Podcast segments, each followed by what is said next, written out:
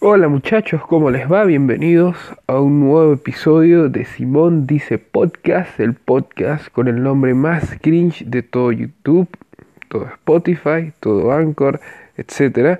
Por si no lo sabían, mi nombre es Simón y soy la persona que se encarga de ser el host de este, de este podcast. Claro que sí, cómo no. ¿Viste? ¿Te gustó? Esa es mi nueva, esa es mi nueva intro de de persona que ya se acostumbrando a esta vaina. La semana pasada le, pasé el podcast a un amigo, ¿verdad? Un amigo que también está como en ese beta de eh, lograrlo en medios audiovisuales, etc. Él tiene una cuenta en Instagram que se llama Tiempo Cumplido, si no me equivoco. Deberían ir a seguirlas. su cuenta sobre eh, dar información sobre fútbol.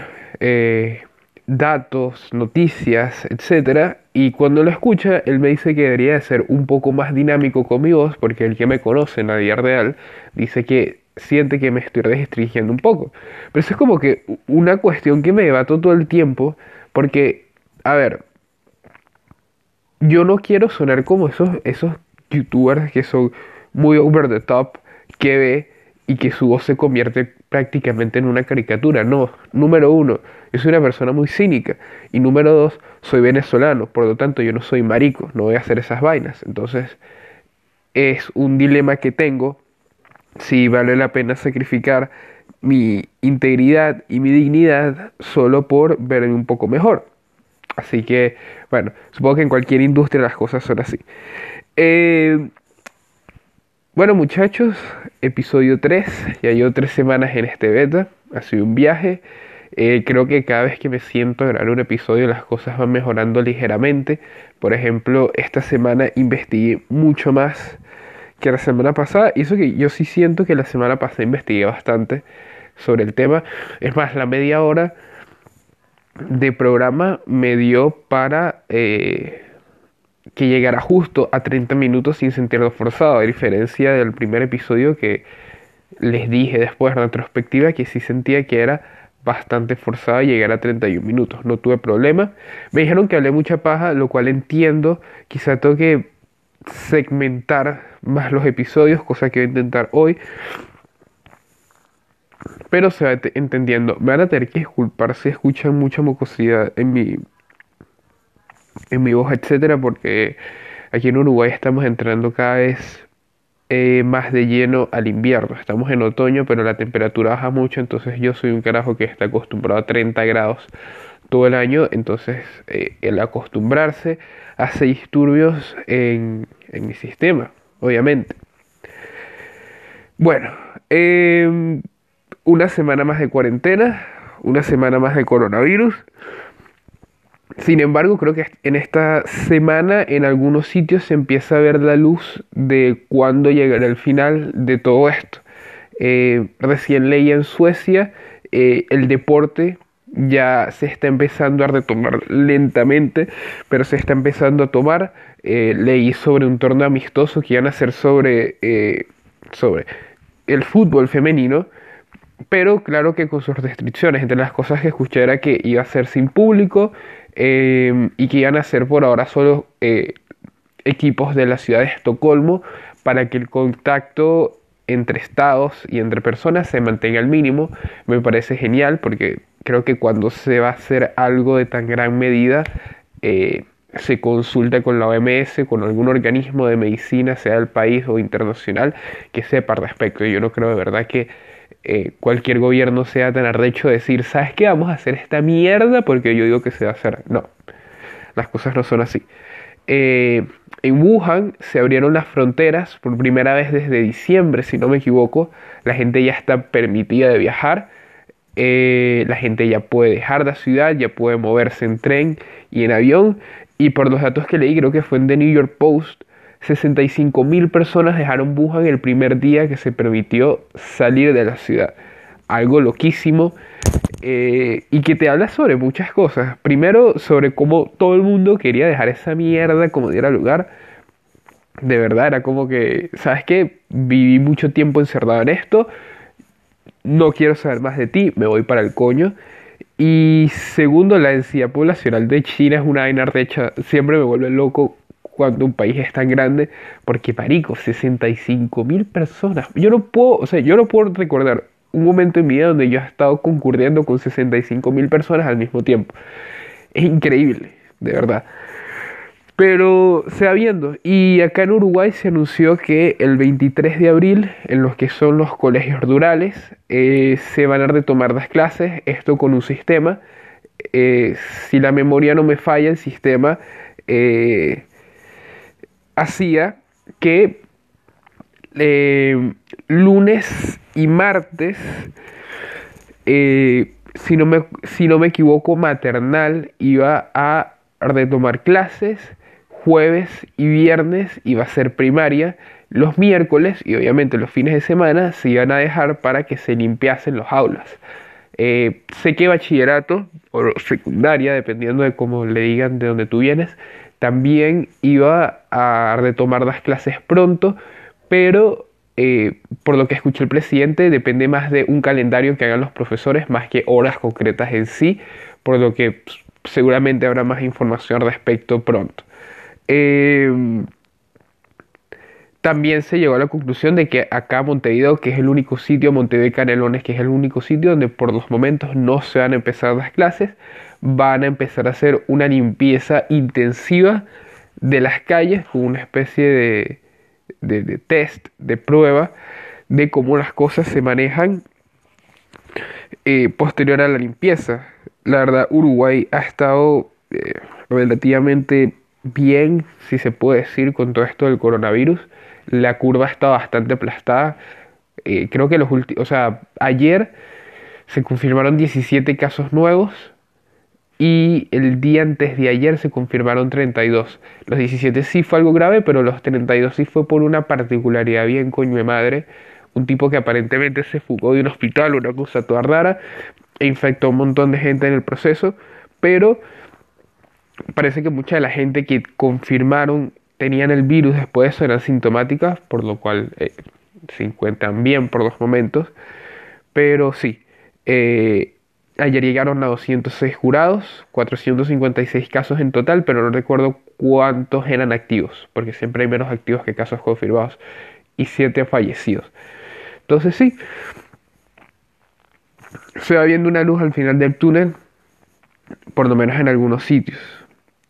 Y bueno, aquí voy a hacer mi transición bien forzada. ¿Por qué? Porque es lo que toca.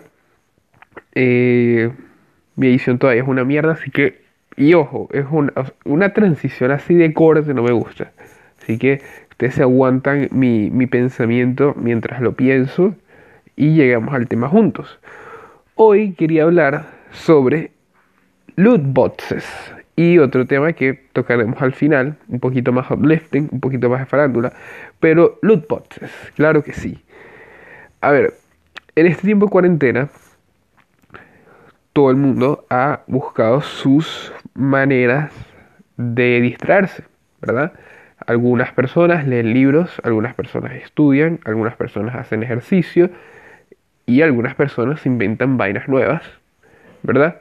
pero algunas personas juegan que jode videojuegos, ¿verdad?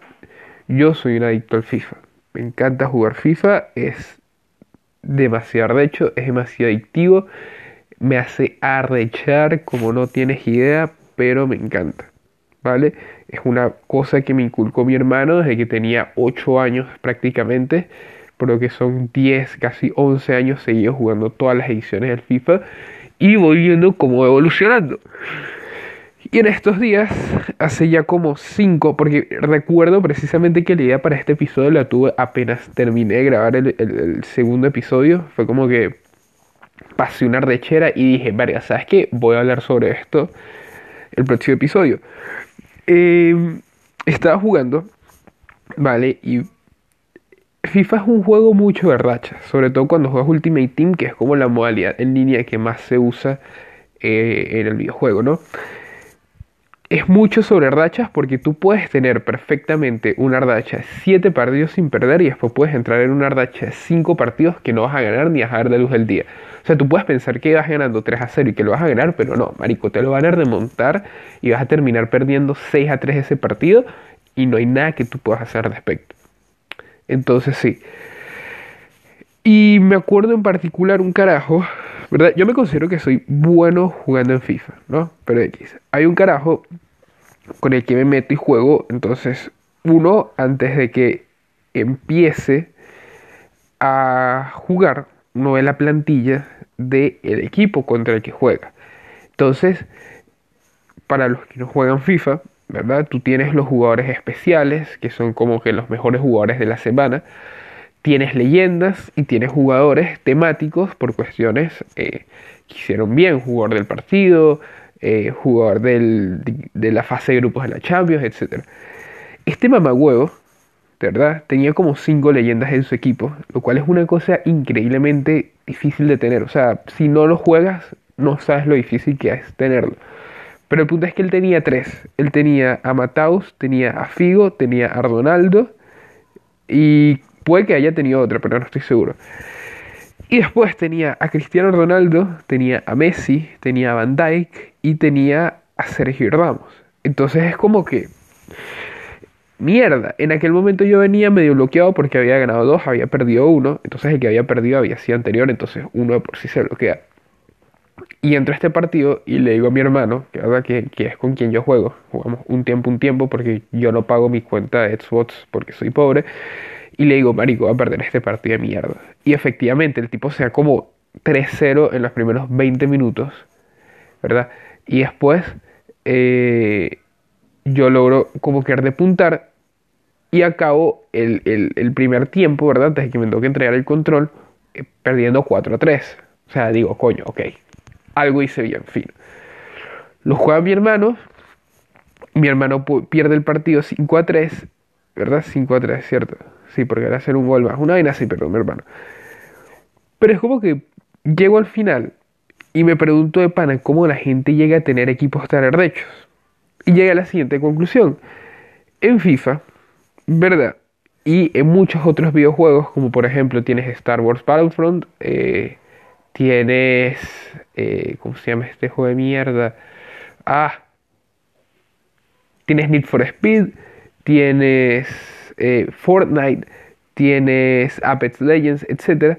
Hay un sistema, ¿verdad? Que se llama loot boxes o cajas de loot, ¿verdad?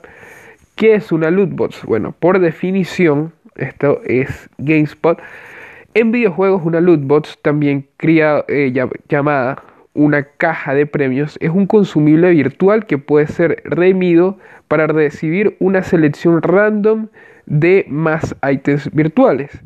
Puede ser simple, eh, simple personalización para el avatar o personaje de un jugador hasta eh, ítems que son cambiantes del juego, como armas o armaduras. Bueno, en el caso del FIFA, las loot boxes son los packs, ¿verdad? Y ojo, muchas de las cosas que digo acá se generalizan para lo que es el loot en general, pero mi experiencia fue con el FIFA. Entonces, nada, tengan eso en cuenta cuando, cuando analicen esto, porque de verdad creo que es mucho para pensar. En FIFA, ¿verdad? Las loot boxes funcionan como packs, ¿verdad? Tú gastas una cantidad de monedas o de algo que se llama FIFA Points en un pack y dependiendo de cuánto gastes, porque hay packs que cuestan 7500 monedas, hay packs que cuestan 5000 monedas eh, y hay packs que eh, pueden costar más, 100.000 monedas, 120.000 monedas, etc. Dependiendo de cuánto tú gastes, tú ganas, ¿verdad?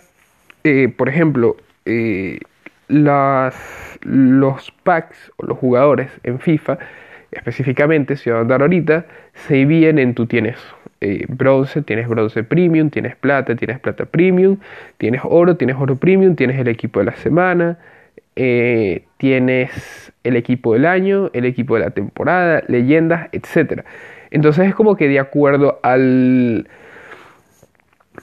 al ¿cómo se llama?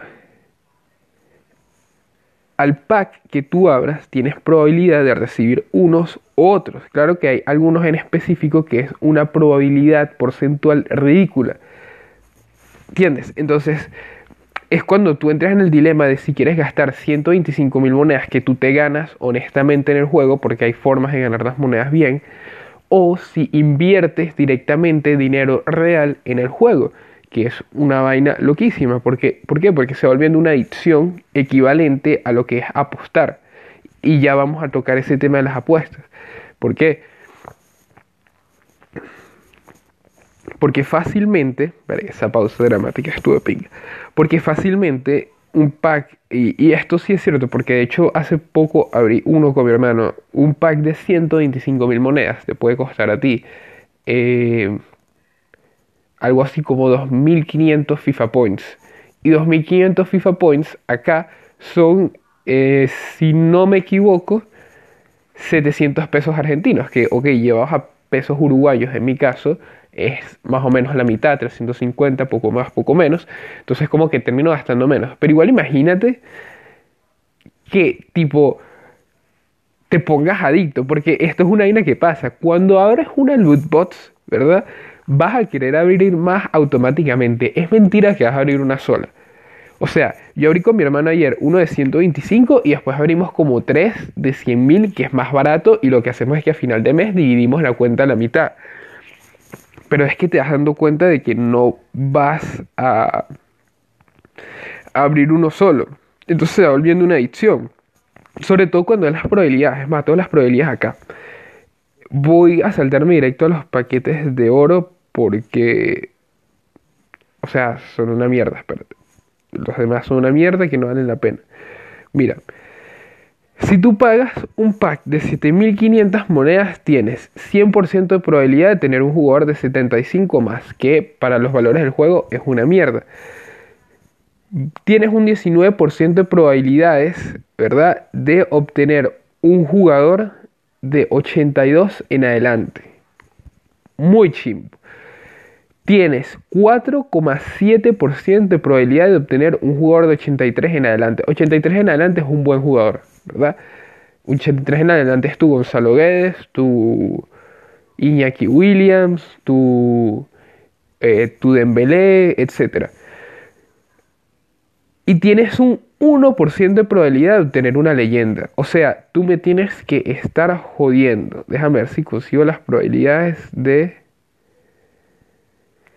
los packs especiales por acá. No la tengo. Pero es bien coño madre esa probabilidad, es bien coño madre, porque te limitan mucho, te limitan muchísimo. Entonces después, claro, hay packs especiales que aumentan las probabilidades de, por ejemplo, de tener un jugador de 83 en adelante, ¿verdad? Hay packs que aumentan tu probabilidad de obtener leyendas, pero se vuelve muy mierda. O sea, de verdad te consume el juego y te va haciendo llegar a una cuenta que simplemente es impagable para ti. Y a lo que quería llegar, hay países, ¿verdad?, en los que, por ejemplo, China tuvo que poner un alto a lo que eran las apuestas y a lo que eran las loot boxes en general. Porque allá en China el gaming es algo mucho más intenso que eh, probablemente acá. Y la gente apostaba y se endeudaba demasiado heavy, tal cual un sistema de apuestas, porque invertía demasiado dinero en el juego. Y, es obvio, marico. O sea, si tú eres una persona que tiene cierta eh, aire económico o eres un carajito de 18 años como yo que en circunstancias normales no tienes por qué gastar tu plata en cosas importantes, marico, fácilmente se te va una quincena o un sueldo en esas vainas, porque es así, es así. Y tuvieron que limitar y entre otras eh, regulaciones que tuvieron que llegar, es que tienen que decir cuál es la probabilidad de obtener cierto ítem en las loot boxes, porque claro, la gente gasta mucha plata, es una mierda, o sea, no se puede. E incluso creo que en Estados Unidos ahora las loot boxes se manejan bajo la ley federal de apuestas, lo cual es como que mierda. Y, y yo sé, tiene otro montón de mierdas que pasan, ya saliendo un poco de, de, FIFA en general, que es como que mi caso de estudio, que hace que muchos juegos sean que o sea, pagues para jugar en vez de jugar para pagar, ¿entiendes? Yo pienso que el juego debería ser... Yo pienso que todas las cosas que tú no puedes tener, ¿verdad? Mediante juego no deberían pagarse. O sea, pienso que tú deberías de reunir suficientes horas de juego para llegar a las cosas más arrechas, en vez de tener que pagar y cortarte experiencia, cortarte un montón de cosas solo para llegar de la forma más fácil, porque realmente hacen el juego más ladilla y se vuelve una forma de apostar. O sea, yo, recuerdo cuando eh, ciertos videojuegos, como por ejemplo creo que en, en uno de los Batman Arkham, puedo estar equivocado, había sistema de loot boxes y, era una cosa extra. O sea, era como que si tú querías una skin, por ejemplo, querías tener un traje de Batman nuevo, que si el de Marico, el de Batman vs Superman, tú pagabas y estaba bien porque es, algo que el juego añade y si tú quieres, lo pagas. Pero ahora es como que cada traje, cada huevonada te la cobran y, y honestamente, o sea, se vuelve ladilla. ¿Entiendes? Y, eso que en FIFA no es tan intenso porque a pesar de todo FIFA tiene como que sus cosas que haces que llegues a monedas más rápido. O sea, yo me acuerdo, hace 10 días mi equipo era una mierda y ahorita tengo un equipo decente porque el juego te da chances, pero hay juegos, hay juegos donde la cosa es más intensa. O sea, eh, tengo amigos que juegan Star Wars Battlefront y se quejaban de que el juego era una vaina injugable porque, a ver, era todo en línea y al ser todo en línea tenías que pagar para toda mierda. Entonces imagínate si tú ves en un sitio como Venezuela donde gastar dólares en un juego es una fucking barbaridad. ¿Entiendes? O juegos como Call of Duty World War 2 que supuestamente también una ladilla con esas vainas. Entonces, marico, es una mierda lo de las loot boxes y mi conclusión es que para quítenlas. Quítenlas, marico, no hacen nada bien al juego y te ladillas. O sea, te vas a ladillar de pana de seguir pagando para llegar a algo así. O sea, no me gusta. No me gusta para nada. Incluso hay juegos como GTA que no tienen loot boxes, pero tienen in-game currency, que bueno, igual cuando es como que monedas virtuales el juego se equilibra. échale bolas, hay momentos en los que esto se vuelve tan, arde, tan ardecho que hay monedas o hay cosas pagas del juego que tienen más valor que una moneda. Ayer estaba leyendo que el bolívar venezolano y la moneda de Animal Crossing, que es un juego de Nintendo Switch, tienen el mismo valor. Y, marico, les recuerdo haber leído hace más o menos 5 semanas en la BBC, pueden buscar el artículo que un carajo dejó de estudiar porque ganaba más plata vendiendo cuentas de World of Warcraft con un montón de plata que trabajando en un sitio normal. Eso quiere decir que la moneda de World of Warcraft, ¿verdad? Tenía más valor que el bolívar. Arrecho. Marico, las apuestas son un mundo arrecho. Entonces, sí, marico. Ahora voy a hacer mi transición al último tema en estos 8 minutos que nos quedan de tiempo, porque tengo que ir a hacer el desayuno, marico. Son las una y media del viernes y yo no he hecho el desayuno. Mi hermano fue a pasear a la perra puede que termine de grabar acá, lo edito y nada, lo subo a YouTube. Y después lo subo a Spotify. Marico, logré subirlo a YouTube. Creo que no agoté eso al comienzo. O sea, dije que este podcast está en YouTube, pero no les dije específicamente que está en YouTube. Un amigo, Ángel, al cual amo mucho, me ayudó a editarlo para que lo pudiera subir. Ahora, Ángel no me va a ayudar para siempre porque Ángel no es un huevón, tengo que aprender a subirlo por mi cuenta, pero creo que Spreaker ahora sí me va a dejar subir el podcast completo por YouTube, porque al principio tenía un problema que no podía subir videos más de 15 minutos de largo, pero era porque mi cuenta no estaba verificada. Entonces la verifiqué y ahora sí puedo. Y creo que ahora sí Spreaker me los va a subir porque literalmente el segundo episodio me los dividió en el, episodio anterior creo que duró algo así como 35 minutos. Entonces me los dividió en dos videos de 15 y uno de 5. Y era asqueroso. Guardé esos videos y subí el de Ángel que me lo editó. Pero independientemente si Spreaker lo subo o no, de pana quiero aprender a editarlos yo porque, o sea, en el futuro quiero hacer cosas que sean más edición heavy fuera del podcast. Y eh, también Spreaker es un poquito chimbo porque no, o sea, no es chimbo, te lo distribuye a todos lados, pero mi punto es que te quita cierta manualidad sobre tu podcast, ¿entiendes? O sea, incluso esto es muy básico todavía, es un formato muy básico, pero, eh, ¿sabes? Me gusta pensar que con cada episodio aprendiendo a editar, voy aprendiendo con el audio, por aquí, por allá, voy aprendiendo sobre las plataformas, etc. Entonces, si eres alguna de las personas que sí le presta atención, que estás entre mis 7 personas de audiencia estable según Spotify, suscríbete al canal de YouTube, el canal se llama Simón, pero si dices Simón dice podcast, lo vas a conseguir rápido. Segundo tema, miren, ¿saben que empecé a ver The Office? Se los dije la semana pasada, es demasiado ardecha, marico, qué bien me cae esa gente de The Office, es de verdad, es mucho cringe, pero se va volviendo aguantable. Yo se los dije. Y en todo este beta, obviamente, cuando uno empieza a ver una serie nueva, una ley es que tú empiezas a seguir en Instagram, o por lo menos buscas en Instagram a los actores de esa serie. Em, y viste que estaba viendo Twitter y me consiguió con el Twitter de John Krasinski, que John Krasinski interpreta a Jim Halpert. Jim Halpert es el el coprotagonista de la serie realmente, porque el, que ya esa vaina es Steve Cardell, por lo menos hasta que se va, que en algún momento va a llegar ahí. Pero es Steve Cardell, marico, él es el jefe, él manda más. Entonces Jim probablemente es uno de los personajes que más desarrolló tienen toda la temporada y eh, Krasinski hizo su carrera a partir de The Office. O sea, él, explica que él era un mesero antes y él de verdad pensó que ese show no era a ningún lado, pero se convirtió en este culto que es The Office y el tipo explotó. O sea, el tipo ahora tiene en Amazon Prime la serie de John Ryan. John Ryan o es Jack Ryan. Creo que es Jack Ryan, de hecho. Que según es buena, también está en Venezuela. Así que como cualquier veneco tengo que verla. Eh, tiene la serie Jack Ryan. Eh, Ahorita suena para ser Mr. Fantastic en el universo cinematográfico de Marvel. Se casó con Emily Blunt y con Emily Blunt el tipo hizo una película que también dirigió que se llama A Quiet Place, que de hecho iba a tener una secuela ahorita en julio, si no me equivoco, en verano. Y es ardechísima esa película, supuestamente no la he visto, pero todo el mundo le hace praise ardechísimo. Entonces, ¿qué pasa con John Krasinski? El tipo de verdad cae súper bien, es, humilde. Y el tipo creó esta plataforma, ¿verdad? Que a mí que me gusta el periodismo le prestó mucha atención, que se llama Some Good News. Es básicamente el tipo usando eh, saco, corbata y camisa y después sweatpants. Y el tipo lo que hace es dar puras buenas noticias en medio de este peo.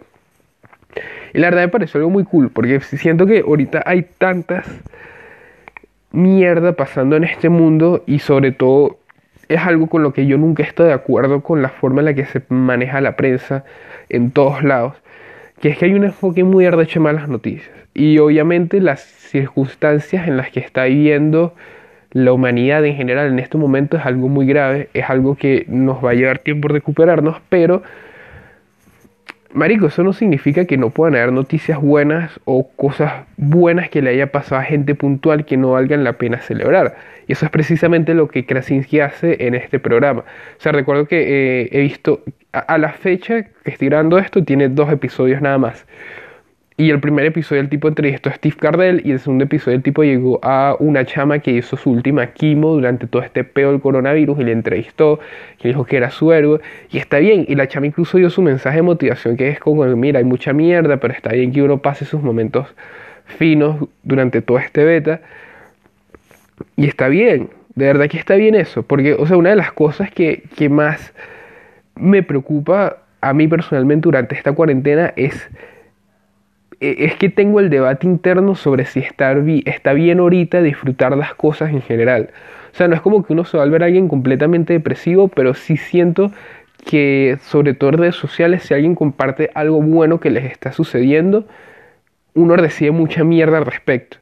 Son tiempos tensos, pero creo que eso no debería limitar nuestra capacidad de disfrutar la vida, porque al fin del cabo, mamá huevo, si vamos a perder prácticamente siete meses de nuestra corta existencia en esta vaina e incluso de forma introspectiva yo no puedo disfrutarme a mí mismo, es una cagada.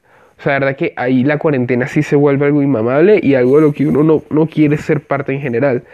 Entonces es eso. O sea, me parece muy de pinga esa idea. Sobre todo ahorita, por ejemplo, personalmente, eh, mucha gente, más allá de lo que les dije sobre Montevideo en las escuelas, dicen que en mayo ya va a haber cierto movimiento.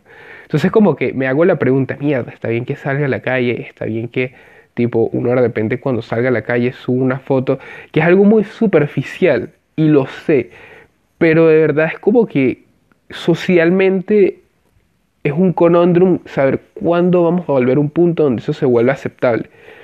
¿Entiendes? Porque las cosas van a volver a la normalidad, entre comillas, paulatinamente. O sea, hoy puede ser Uruguay, mañana puede ser Perú, después puede ser eh, Marico Suecia, después puede ser Groenlandia, pero hay países que van a quedar para el final, ¿entiendes? Sitios como Estados Unidos, ¿verdad? Entonces es como que mierda, ¿cuándo vamos a considerar que la normalidad ha vuelto a ser normal? ¿Entiendes? Y de verdad pienso que en general el mundo ahorita necesita noticias buenas. Y de pana John Krasinski, si por algún motivo entiendes español y llegas a ver esto, muy bien por ti por haber hecho eso de verdad. O sea, es algo que inspira y que pienso que muchos medios pueden imitar en estos momentos de mucha mierda. Bueno, media hora, se nos acabó el tiempo muchachos, en esta nota les voy a decir hasta luego, gracias por sintonizar, suscríbanse al canal de YouTube, eh, síganme en Spotify, síganme en Anchor y espero que tengan un bonito fin de semana, una bonita cuarentena, cada vez estamos más cerca de librarnos de esta mierda. Y nada, se les quiere, me despido. Esto ha sido el Simón Dice Podcast.